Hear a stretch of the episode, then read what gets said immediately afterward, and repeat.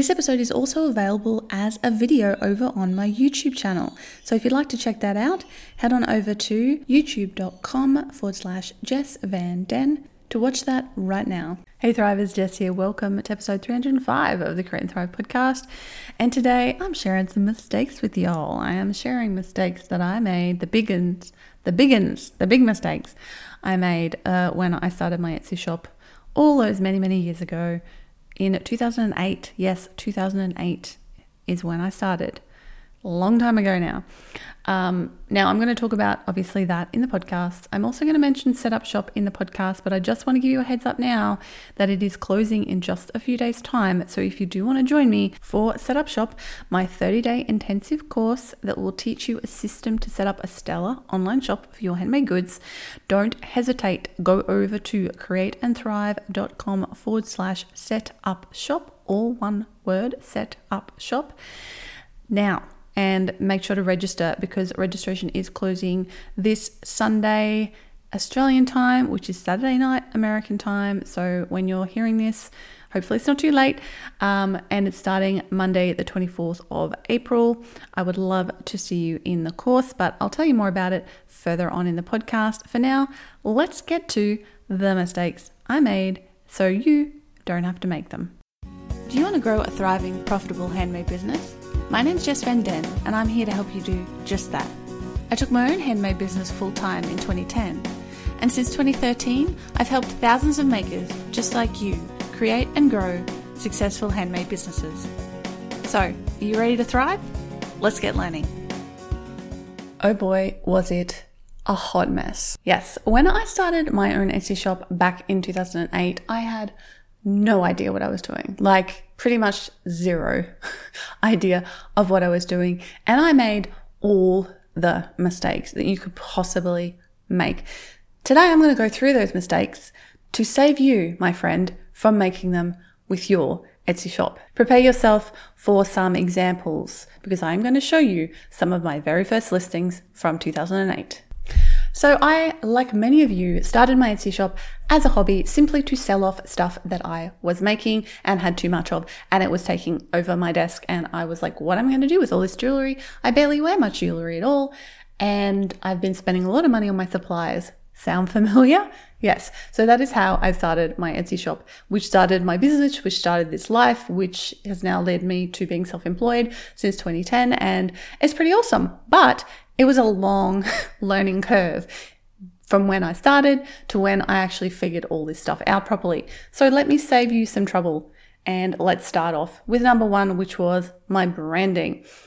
I had no idea about branding. I didn't even know it was a thing that I had to worry about. I wish, I wish so much that I could find the original banner I made for my shop. I vaguely remember what it looked like and it was horrific, but I looked everywhere and I could not find it. So I'm sorry I cannot show you the hot mess that was my original banner for my shop, but it was, let's just say, I have no graphic design experience. Thank God for Canva because without that, I would still, everything I made, everything I make graphic design wise would probably still look horrible. Uh, not that it's perfect or anything, but you know, it looks a bit better than it used to. So I had no idea what it's doing. I didn't understand the link between my you know my banner and my photo and my logo and my photos and my language and my marketing and how all of that should really be telling the same story. Because that's what branding is. It's telling the story of your business. It's making a promise to your customers about what your business stands for and what it's all about. That is branding. Usually, when you think branding, the first thing that might come to mind is the obvious stuff like colors and logos and so on. And yes, all of that's important, but fundamentally, branding is a promise you make to your customers. It's a story you're telling your customers. And I was telling a messy story because I didn't know that I was even telling a story. Now, somehow I still managed to get sales at this point, but we'll get to that. All right, so that was the first thing. It was because I didn't know what my business was about. It took me a couple of years of experimenting and trying new things and making different products until I actually worked out what my brand was and what my business was all about. I think it took me four, possibly five years to get to that point. And when I did, when I finally kind of landed on it, ever since then, everything's been super clear and my brand has been super clear. And well, at least to me, hopefully to everyone else as well. Uh, and it's made life a lot easier. So if you're still in that beginning developmental phase, you know, don't freak out that your brand is not super clear.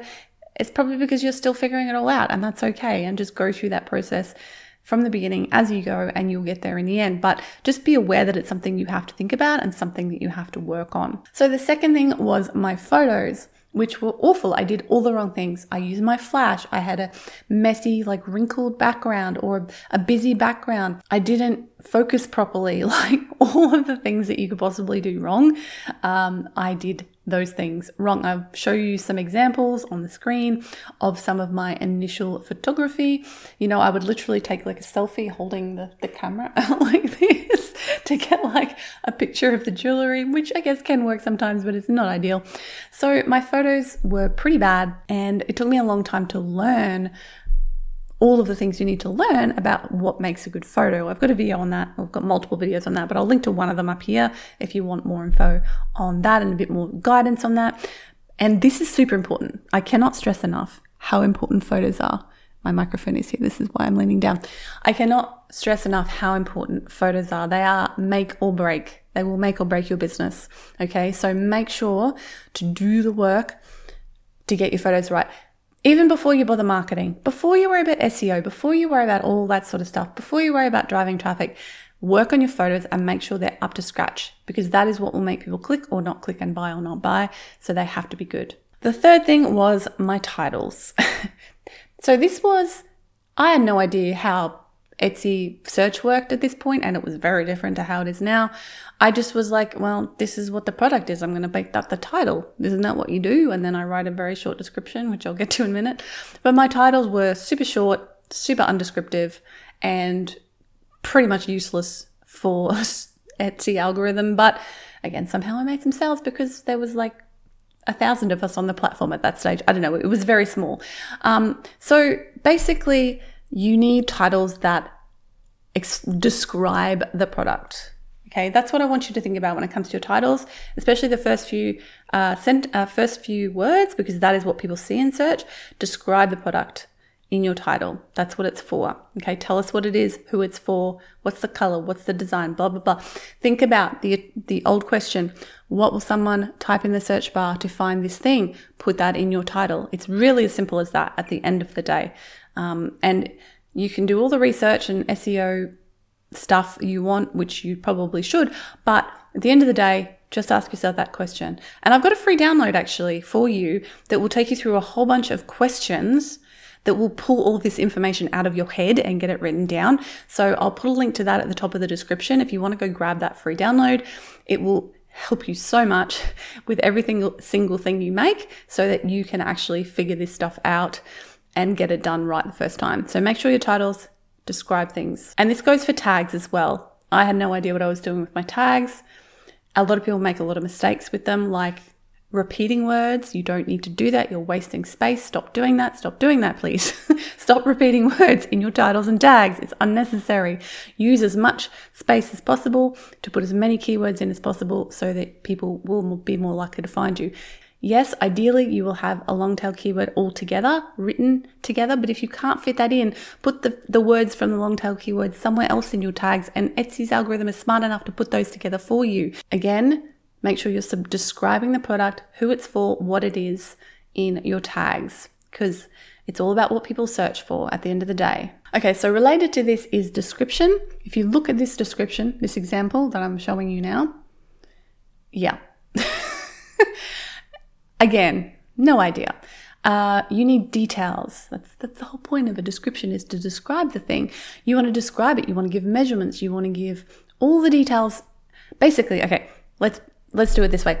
You want to answer any potential objection a customer would have against buying your product in your description. That's really what it's for. Any question they might possibly have about it, any objection that might be raised in their mind about buying it, that is what you need to answer in your description. And if you're not sure about that, ask a friend, ask a colleague, say, what questions would you have if you saw these photos of this product? What would come to mind? What do you need to know in order to click the buy button? And make sure you say that stuff in your description. That's what it's for. Now, I just want to pause here briefly because I might be going through all these things and giving you all this advice, and you're like, this is a lot you're throwing at me right now. I'm probably going to remember two things. If you want to set up a shop on Etsy and you want to do it properly and you want to get it right, I recommend you come and join me for Setup Shop, my 30 day course It's a 30 day intensive live course where I take you through a system to set up your own stellar online shop for your handmade goods. Over 1,400 people have used this system this setup shop system to set up their shops online. And if you would like to come and join me, the next course is running very, very soon as I record this. The 24th of April 2023, it starts. Now, if you're watching this later, I run the course twice a year and it's live every time. So if you think this sounds good, I would like to check this out. There's a description in the link below so you can check it out.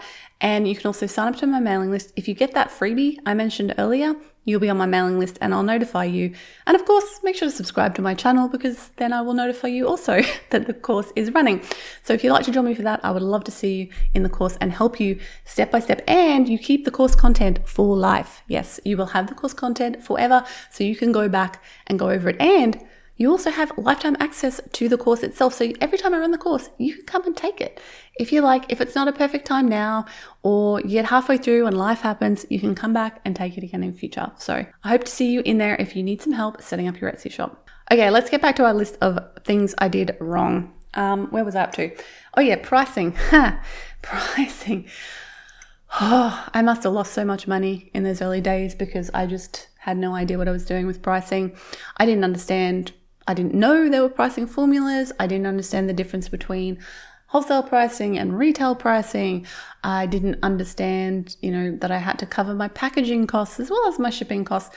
So my prices were all over the shop. And of course, I made the the cardinal error that we all make, which is undercharging for shipping, and then you end up having to pay out of pocket and it cuts into your profit and blah blah blah.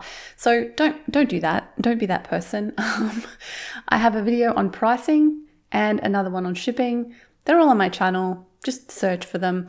But basically, these are things you need to get right. Otherwise, you are not going to be making money. And the point of a business is to make money. So you need to be getting your pricing right so that you're getting a profit from what you are doing.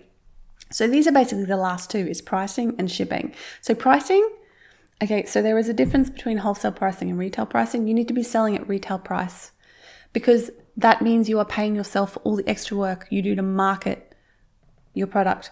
You don't just want to cover your materials cost and your time and a little bit of profit. You also need to cover the cost of selling, setting, taking photos, you know, setting up online.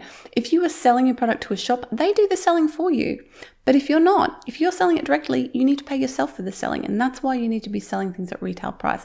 So make sure you're not underpricing because you will not have a sustainable business if you're underpricing. It just won't work.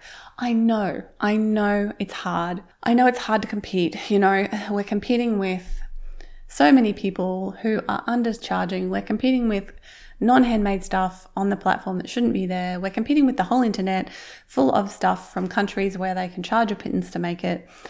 We're competing with Walmart and Target and all of those different places that can afford to charge less because they are big conglomerates and buy things in bulk. But we're not that. We're small independent makers. And if we don't charge enough, we can't continue to be those small independent makers because it's just not feasible. So you need to charge enough. If you're selling something people want, people will pay for it. Okay, again, so finally the shipping, I briefly talked about that, but make sure, you know, whether you're doing free shipping or not, you need to cover the cost of shipping. Okay, make sure to do the, the, the homework to figure this out. Now, if you're in the US, you might want to use Etsy calculated shipping because you guys have a really complicated domestic shipping situation. Like your domestic shipping changes depending on distance and stuff.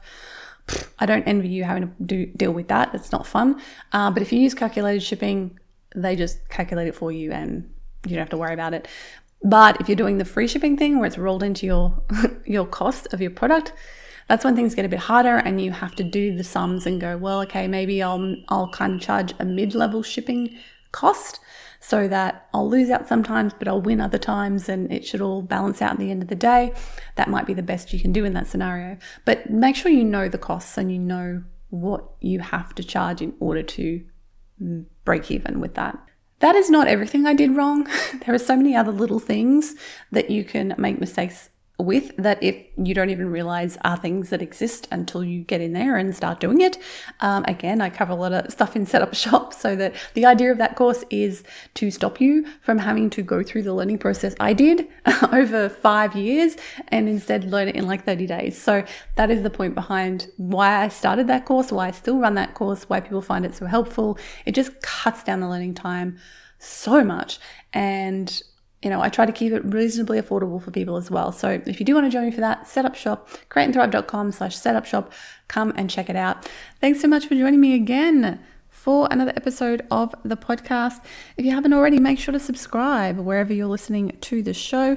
And if you're on Spotify and you haven't already tapped those stars to give me a five star rating, I would really, really appreciate it if you could take 20 seconds to go do that. It would really make a difference. So, thank you so much for being here and trusting me to help you on your handmade business journey. I will catch you again soon. And remember to catch all of my content on my YouTube channel, youtube.com forward slash Jess Van Den. There's always more happening over there as well. All right, I will see you, or you will hear from me, I should say, again very soon. Bye for now.